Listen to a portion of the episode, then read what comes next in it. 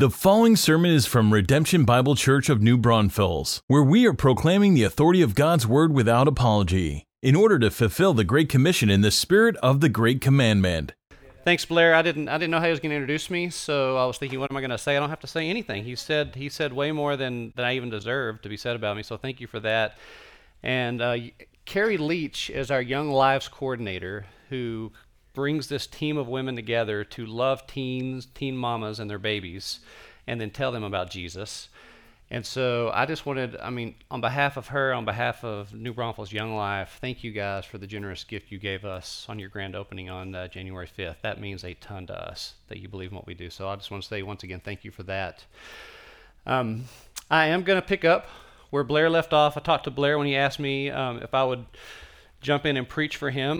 I love this. I love getting a chance to do this. I couldn't do it every week. I have a tremendous amount of respect for Blair and my other pastor friends who do it week in and week out. Um, wrestling with the text is fun. Um, it, it's a lot of work, and they're amazing people. And so for me to do it every now and then is it's almost like I get the bonus. I get the easy part. Um, but I did say to Blair, I said, he, he gave me a choice. He said, you can preach whatever you want, or you can jump in where I'm at. And I said, let's just jump in. That way the, the, the text tells us where to go instead of me just picking a topic and going with it. So we are going to be in Mark chapter 12. Before we do that, I want to start by sharing a little bit about me, but it's going to lead into the text. So if you'll bear with me, um, I was born in a really small town called Baird, Texas, near Abilene. I don't probably very few of you have even heard of Baird, Texas. But I was born in a small town, and I grew up in a place where my parents made me go to church. I'm just going to be very honest with you guys. It's kind of my story. They made me go to church every Sunday, but I did not like going to church. In fact, when I was a teenager, I would fall asleep in church, and I snored out loud. So my, my mom would elbow me with sharp elbows to keep me awake. And so I had this vision of God that God was, was kind of, um, he was boring to me as a teenager. I thought, I don't really want to get to know God. I was I was looking for something more. I was looking for this fullness of life. And for me as a teenager, I didn't, I didn't think that's where, where it was. I was looking for an adventure in other places. So I grew up this way. And by the way, I've never met anybody that wasn't designed that way. I don't know about you guys. I've never met anybody that said, I'm looking for an empty life. I'm looking for a sad and depressed life. That's the life for me. Every, we're all designed with this desire to live a full life. And so, of course, I didn't, I didn't know anything about God putting that there. So I was looking for that, and I got to go to college, and my parents couldn't make me go to church anymore. So I didn't go to church. I joined a fraternity. I chased girls, which I chased girls in high school too. Um, and I, uh, I partied a lot and did everything that comes with partying, thinking this is the full life. This is where it's at. This is what I'm going to do. And, and there were tastes of excitement and joy and, and fun stuff, but there were also a lot of regrets there was a lot of mood swings, and it wasn't really giving me that feeling, that filling me up that I wanted. And so I tried other things. I tried sports, I tried school, and I remember as a f- freshman at the fraternity I went to in the student center, one of my pledge brothers pointed at a guy and he said, That guy is always happy. That guy, everybody loves that guy. He's awesome. And I thought, That's it. That's who I want to be. So I'm going to be this outgoing, super friendly, happy guy I'm an introverted 19 year old boy from a small town and a huge university, Texas Tech University. Don't, don't judge me. Um, Patrick Mahomes went there. Um, so um, so I'm, I'm, at Texas Tech University trying to be somebody I'm not, and that left me exhausted, even, even more empty. My sophomore year, my, young, my middle brother comes to college, and a couple other high school friends, and we, we do something crazy. We, we start going to church again us four said, "Hey, we're going to." Really, it was those three that wanted to go to church, and I reluctantly said, "Okay, I'll go." Halfway through my sophomore year, I met Jesus. I recognized that what I was doing wasn't working. Like I was terrible at being in control of my own life. Terrible. Everything I did, it was just a mess. My life was a mess. I was a sinner. And I finally understood this idea that I was a sinner in need of a Savior.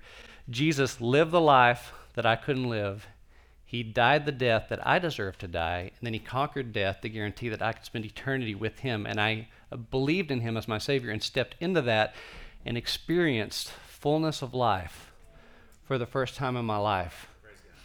Yes, amen to that. Um, at Texas Tech University. That's, that's another miracle in and of itself. So that happened, and, and following Jesus, all of a sudden, these sins that I was living in became even, I became acutely aware of them Some of you guys may be aware of this. And so I started seeing, ooh, this is a sin. I need to really, I need to really get hold of this sin as I'm following Jesus. And then, okay, I've got that one. So here's one over here. So now I'm gonna, I'm gonna focus on this one and get hold of this sin. Oh wait, there that one goes again. So I would go back and forth. And I was trying to follow Jesus, but I was doing it on my own strength. And then I would come and I would look at passages like John 10:10 10, 10, where Jesus says, "I come to give life and give it to the full." And even though I knew I was a believer following Jesus, I felt a little bit bitter and frustrated at those passages because I'm like, that's not that's not what I'm feeling. That's not me right now. What's going on? What am I doing wrong? Because I don't feel that, but I feel like Jesus is saying this is what I should have right now. So what's going on? What am I doing? And I'm going to be completely honest with you guys. Following Jesus for 23 years, and there are times when I still wrestle with this if I get things out of line. So I'm excited about what I'm going to share with you today because that's what we're going to look at. I struggled with at times, and still do if I'm not careful. What am I doing wrong? Is Jesus the answer or isn't he? Why does sometimes my life not feel like it's any different from someone who's not following Jesus, from someone who's home right now and could care less about Jesus? Shouldn't my life look different? Shouldn't my life be more full? Shouldn't I be a light to the world? What's going on? That, I know you're thinking, what does this have to do with Mark chapter 12? That, I believe, is what we're going to be looking at today in Mark chapter 12, verses 28 through 34. Now, for the record, I have listened to Blair's last two sermons. Hadn't been with you guys the last two Sundays, but you guys have an awesome online uh, or an awesome website. Awesome. You can go listen, re-listen to the sermons. You probably already know that. So as I was jogging the last couple weeks, I'm listening to Blair's sermons. So I know where he's at. I'm tracking with him. So we're going to pick up right now in Mark chapter 12, verses 28 through 34. And I believe we're going to see something unique in Mark. Something that we don't see in the book of Matthew and the book of Luke, which also has some of the same stuff.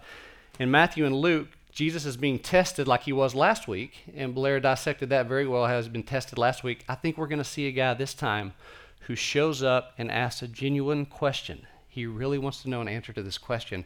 And I think that's going to lead us into what does it look like to lead a full life right now?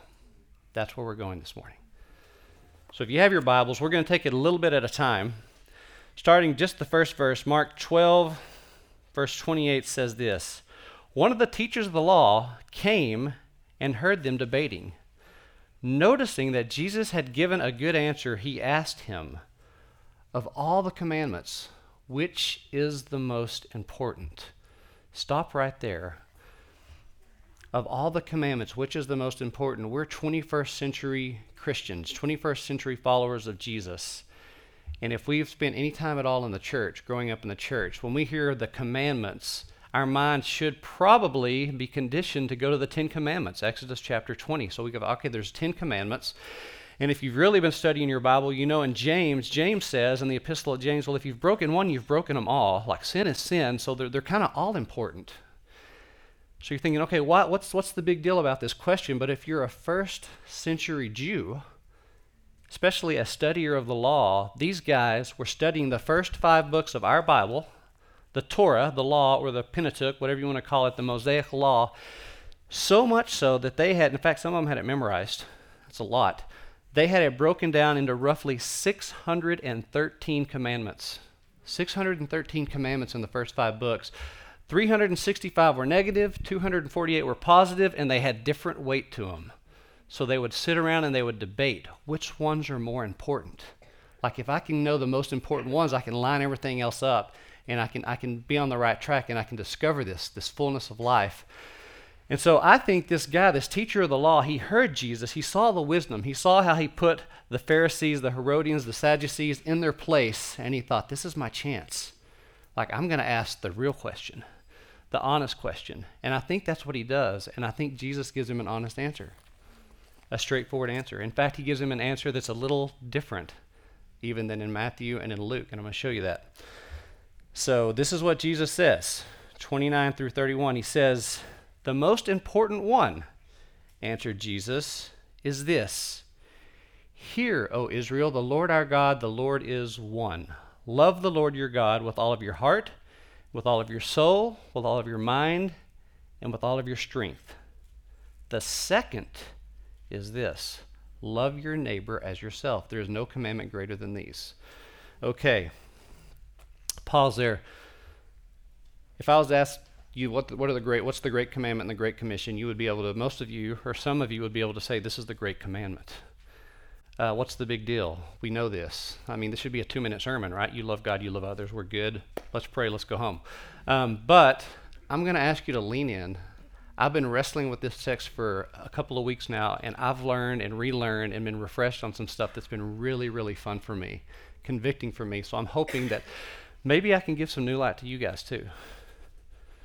In fact, if I was to give a quiz and say, "Hey, what's the what's the first imperative in the great commandment according to the Gospel of Mark?" I wonder how many of us would pass that quiz. I wonder how many of us would say, well, it's the great commandment, it's to love. Actually, no, that's not the first com- imperative. That's not the first imperative in Jesus' statement. Don't miss this. This is huge.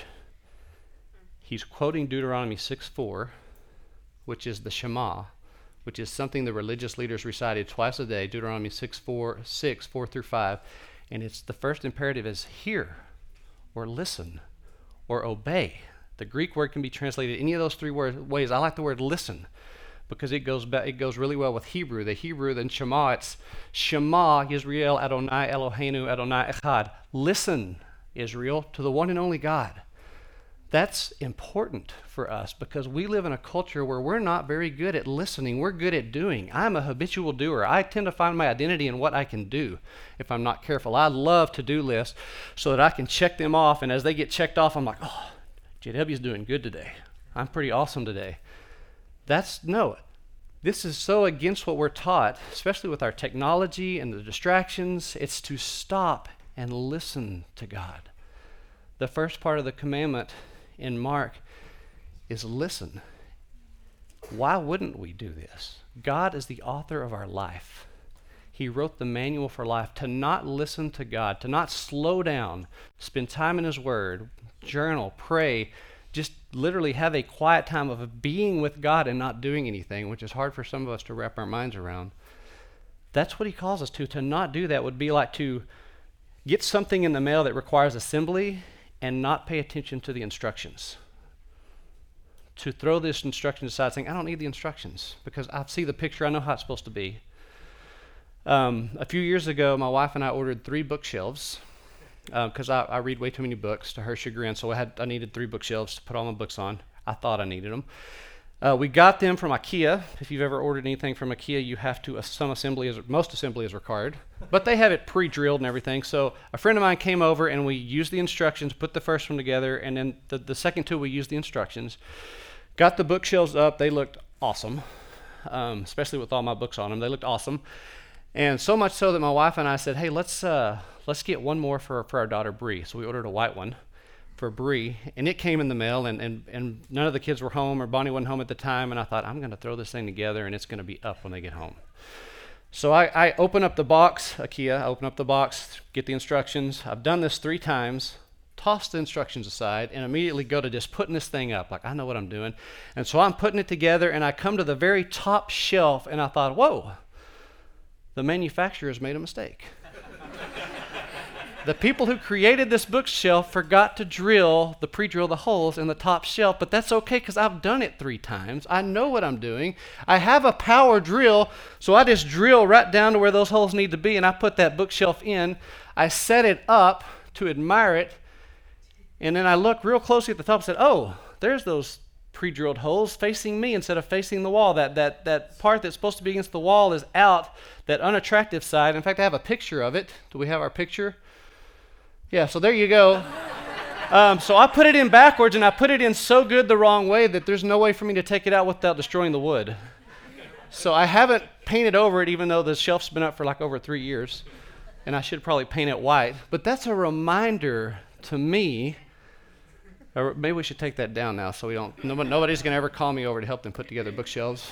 Um, that's a reminder to me um, to slow down and read the instructions slow down and spend time with the author of life. Listen to God. The first part in this section that Jesus tells this teacher of the law is listen.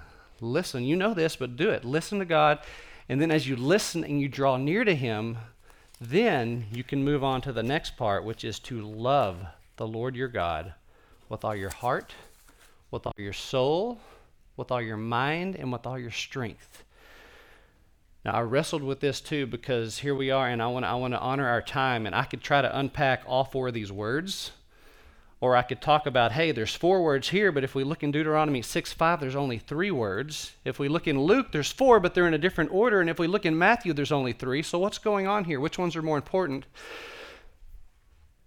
I could explain all this. The point is, um, to save us time, Jesus is saying, God is saying in Deuteronomy 6 4 or 6 5, love the Lord your God with all your everything, with your decisions, with your desires, with your thoughts, with your actions, with everything you do. Your heart, mind, soul, strength, love Him with everything. I think the important question to really fully understand this is what does He mean by love? What is biblical love to us? Because if we can understand that, we can do the other part. Biblical love is not the love that our culture preaches. You guys know this, but we're going to cover it anyway. It's not an emotion, it's a covenant commitment. It's the kind of love demonstrated by Jesus Christ when he went to the cross, the kind of love that Paul describes very beautifully in 1 Corinthians 13, the love chapter, spoken at many weddings. I can tell you this Jesus did not feel like going to the cross. It wasn't an emotional feeling. He wrestled with it he said, Dad, if there's a plan B in the garden, you know, this now's the time. If there's another, I'm ad libbing, but he's basically, if there's a, if you can take this cup from me, that would be great. But because of my covenant commitment to you, because of my love for you, and because of my love for our creation, our brothers and sisters, us, I am going to go through with the most painful death I can imagine and then conquer death because I love you so much and I want to reconnect, reconcile us our creation to us, to you, Father. That's covenant commitment. That's a powerful love. Um, what does that look like? Jesus said in John 14, 15, If you love me, you will obey my commands. This is, as I wrestled with it, this is something that came up and I wanted to share this. Love is a commitment to living our lives for God in response to His love for us. Our love to God is a commitment to living our lives for God in response to his love for us. 1 John 4:16 says this, God is love. Whoever lives in love lives in God and God in them. So as we listen to God and we spend time with God and we start to enjoy his love coming down to us, we can respond and we can be filled up with his love and we can draw near to him and as we do that, I feel like we become we do become more aware of our sins, which makes us feel smaller. But if we keep our focus on Him instead of on ourselves, then it makes His grace and His mercy and His power that much bigger to us. And our natural response is to worship. Worship God. I think worshiping God is the way we love God back. Do you hear that? Worshiping God is the way we love God back. Again, I heard Blair's sermon last week, and I know he quoted Romans 12, verses 1 and 2. I'm just going to stick with verse 1. Paul says this Therefore, I urge you, brothers and sisters, in view of God's mercy, and you could add grace, in view of God's mercy and grace, to offer your bodies as a living sacrifice, holy and pleasing to God. This is your true and proper worship. So, as we listen and slow down and create rhythms in our life to listen to God, we start to enjoy His love and love Him back in such a way that we start to live the way He originally designed us to live. And we step into this relationship. Keller, Tim Keller, if you ever read any of him, in his actually in his uh, it's called King's Cross. It's his. It comes from his his uh, preaching on the book of Mark. He talks about the Father, Son, and Spirit as living in this divine dance. And as we learn to love God and experience His love, Jesus, because of His death and resurrection, is holding out His hand, inviting us into that dance. And as we spend time with God, we step into this dance. I, love that picture of this perfect dance within the Trinity, and we're invited into that as we worship and love God back. And then through that, we have the final phase that Jesus said. The second command is this love your neighbor as yourself. He says it's the second, not the first. I was sharing this with a friend, a very wise person, and I said, you know what? If you listen to God and you love God, you can't help but love your neighbor. Like it's just going to happen.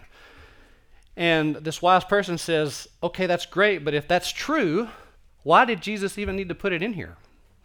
Why did Jesus need to write? The second command is this. Why did he need to quote Leviticus 19:18? And I thought, oh my gosh, that's a really good question. And I had to chew on that for a while. And this is this is what I believe is the answer. Order is important. Order is important. If we love our neighbor first, then we can't we can't truly love them the way God calls us to love them. See, we think that by loving our neighbor we're loving God. But really it's by loving God then we love our neighbor. Because if we love our neighbor first and that becomes our focus, I think we tend to resort back to worldly love. I think we tend to resort back to, you know, the, the world preaches everybody should get along, religious tolerance, let's let's love, but there's they say that, but there's these conditions involved. So for me to focus on loving my neighbor first, someone I know first, let's say I'm trying to do this to please God, and all of a sudden I find out they have a different political view than me, and they voted for this person. Like, what you voted for? And so you start to kind of disassociate yourself. Well, maybe I shouldn't spend as much time with you. Maybe we don't have as much in common. Or if it's your spouse who you, you you're, you're in the same roof with, there's no getting away from that. Your spouse, and you're loving them, and you're like, I'm going to be the greatest spouse I can be, and I'm going to meet their their needs, and I'm going to love with them with their love language. If you've studied love languages, I'm going to give them um, uh, quality time or um, words of affirmation or whatever their love language is, you're like all in. I'm going to love them. And you're going at it and you're, you're loving your spouse well, and all of a sudden there's nothing being reciprocated. They're like, wait a minute, they're not loving me back, but I'm loving them with their love language. So you start to pull back.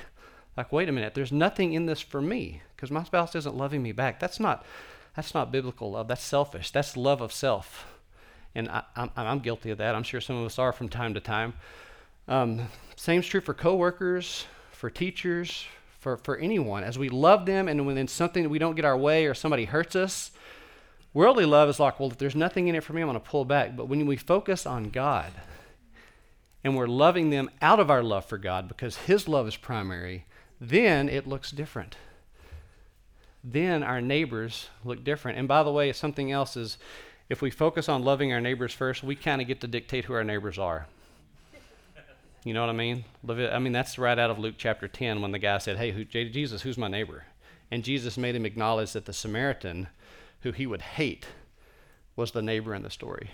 So if we love others first, we can kind of dictate who our neighbors are.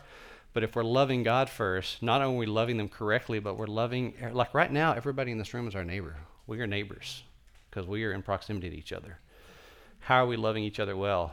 Let me throw another one at you. On the way home, when you're driving in your car, the person to the left and the right driving in their car in front and behind you, they're your neighbor. Have you ever thought about that? So, how are you loving your neighbor well when you drive? Like, are you using your blinkers to communicate well? Are you are you giving them mean looks when they cut you off? Are you being like you exercising some grace? Are you are you texting while you drive when there's a family next to you? Is that being is that loving your neighbor well? I'm just saying, I, I, wrestle with this, but um, that's that's. I believe that. I believe you. There's a way to love your neighbor well, even when you drive. If you're running late and you left the house late and you're mad because everybody's driving too slow, is that really their fault? Can't you still love them well? Um, and as far as spouses go, you're going to go through times when you're loving your spouse with all you've got and you're not getting anything back. That's just we go through seasons of life. We're called to love unconditionally and keep loving our spouse towards Jesus no matter what. And I can't speak for wives because I'm not a wife, I'm a husband, but in regard to wives coming in and sharing problems, husbands go into fix it mode the majority of the time, which is great. Some things we can fix. But no matter whether we can fix it or not, a huge part of loving our wife, wife well is listening. And sometimes that's the only love they need is listening. We can't fix everything. Um, that's just one example. If you're if you're a young person, how do you love your brother or sister well if they've stole your toy or or broken your toy or not sharing a toy you want to play with? How do you love your parents well when you feel like they're not being fair to you? How do you love your teachers well if they give you a bad grade or don't communicate well? Or what if they even fail you and you can't play a sport that you want to play or do stock show or something like that? If you're loving God first, you can learn to exercise grace and you can learn to exercise mercy Because if you're loving God first and listening to God, you're living out of a full life. That doesn't mean it's always easy. There's sacrifice involved, but you're living out of a full life for God. It requires keep, keeping these things in order. And this is the cool part. So, verses 32 through, I mean, it's all cool. I love scripture. Verses 32 through 34 are not in Matthew or Luke. And this is why I believe this is not a test. This is a exchange between a guy who really wants to know an answer. The uh, teacher of the law says this. He says, Well said, teacher. The man re- replied, You are right in saying that God is one and there is no other but him to love him with all of your heart, with all of your understanding, and with all of your strength, and to love others or love your neighbor as yourself is more important, listen to this, than all burnt offerings and sacrifices. When Jesus saw that he had answered wisely, he said to him, You are not far from the kingdom of heaven. And from then on, no one dared ask him any more questions. That's pretty cool. So um, don't miss this. Not only did the guy agree with Jesus, but he said something I think that would have silenced everybody. He said, Not only are you right, teacher, but this is more important than all burnt offerings and sacrifices. Guys, that's huge. They lived in a system, a religious system that revolved around burnt offerings and sacrifices. The Pharisees regarded ritual observances as more important than attitude and ceremony as more important than morality.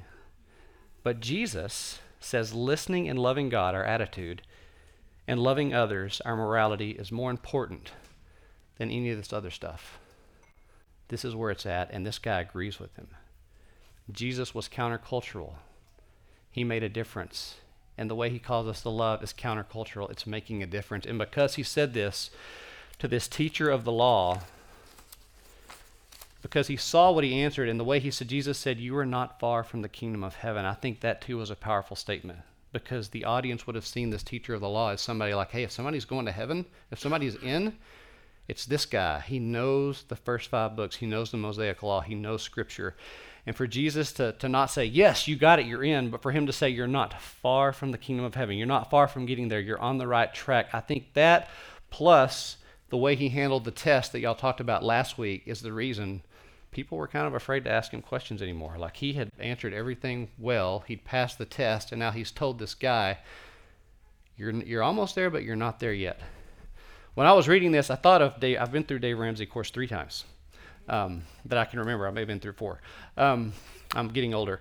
So, but one of my favorite Dave Ramsey's quotes is winning at money is 80% behavior and 20% know-how. I feel like in some ways that's what Jesus is saying to this guy. You, you have the know how, you have the 20%, you know what to do. You know the commandments and the order. Now go and do it. Go and live this way. So I may have, there's some of you that's like, okay, this is good. I heard some things I haven't heard before, and this was fun to look through Mark and look through the Great Commandment in this way. Some of you may think, I've, I've already got this. My question is, are we living it out? I know I'm living it out when I'm living a full life. And when I'm not, I know that something's out of whack. Are we listening to God through slowing down, through having these rules of life, these rhythms in our life of pausing and creating time for God. And then is that driving us to love and worship God more to the point where we're loving others more? I want to conclude with this. As I was writing my notes, this came to me. I was like, "Ooh, I want to write that down. That sounds good." So, this is how I'll conclude. Hope hope it sounds good to you guys. We can't love God more by loving others first. We can't love God more by loving others first. We love others more by loving God first. We love others more by loving God first. And when we and we can't love a God we don't listen to. So we must listen to God, grow in our love for him, and then we'll love others in a way that'll make a difference. Let me pray for us. Father, thank you for your word. Thank you for your son, for your spirit. Thank you for this church body. Thank you for the simplicity yet the profound answer that Jesus gave us. Teach us how to listen to you, how to slow down, give us the discipline and the desire to do that. Help for us to realize when we're out of whack and that you do, that Jesus does promise a full life now that comes from drawing near to you, listening to you, loving you, responding to your love, and in turn loving the world in a way that changes them the way you've changed us. May we do that, Father, not for ourselves, but for your glory. And may we keep our eyes always fixed on you through your Son, Jesus, by the power of your Spirit. In Jesus' name, amen.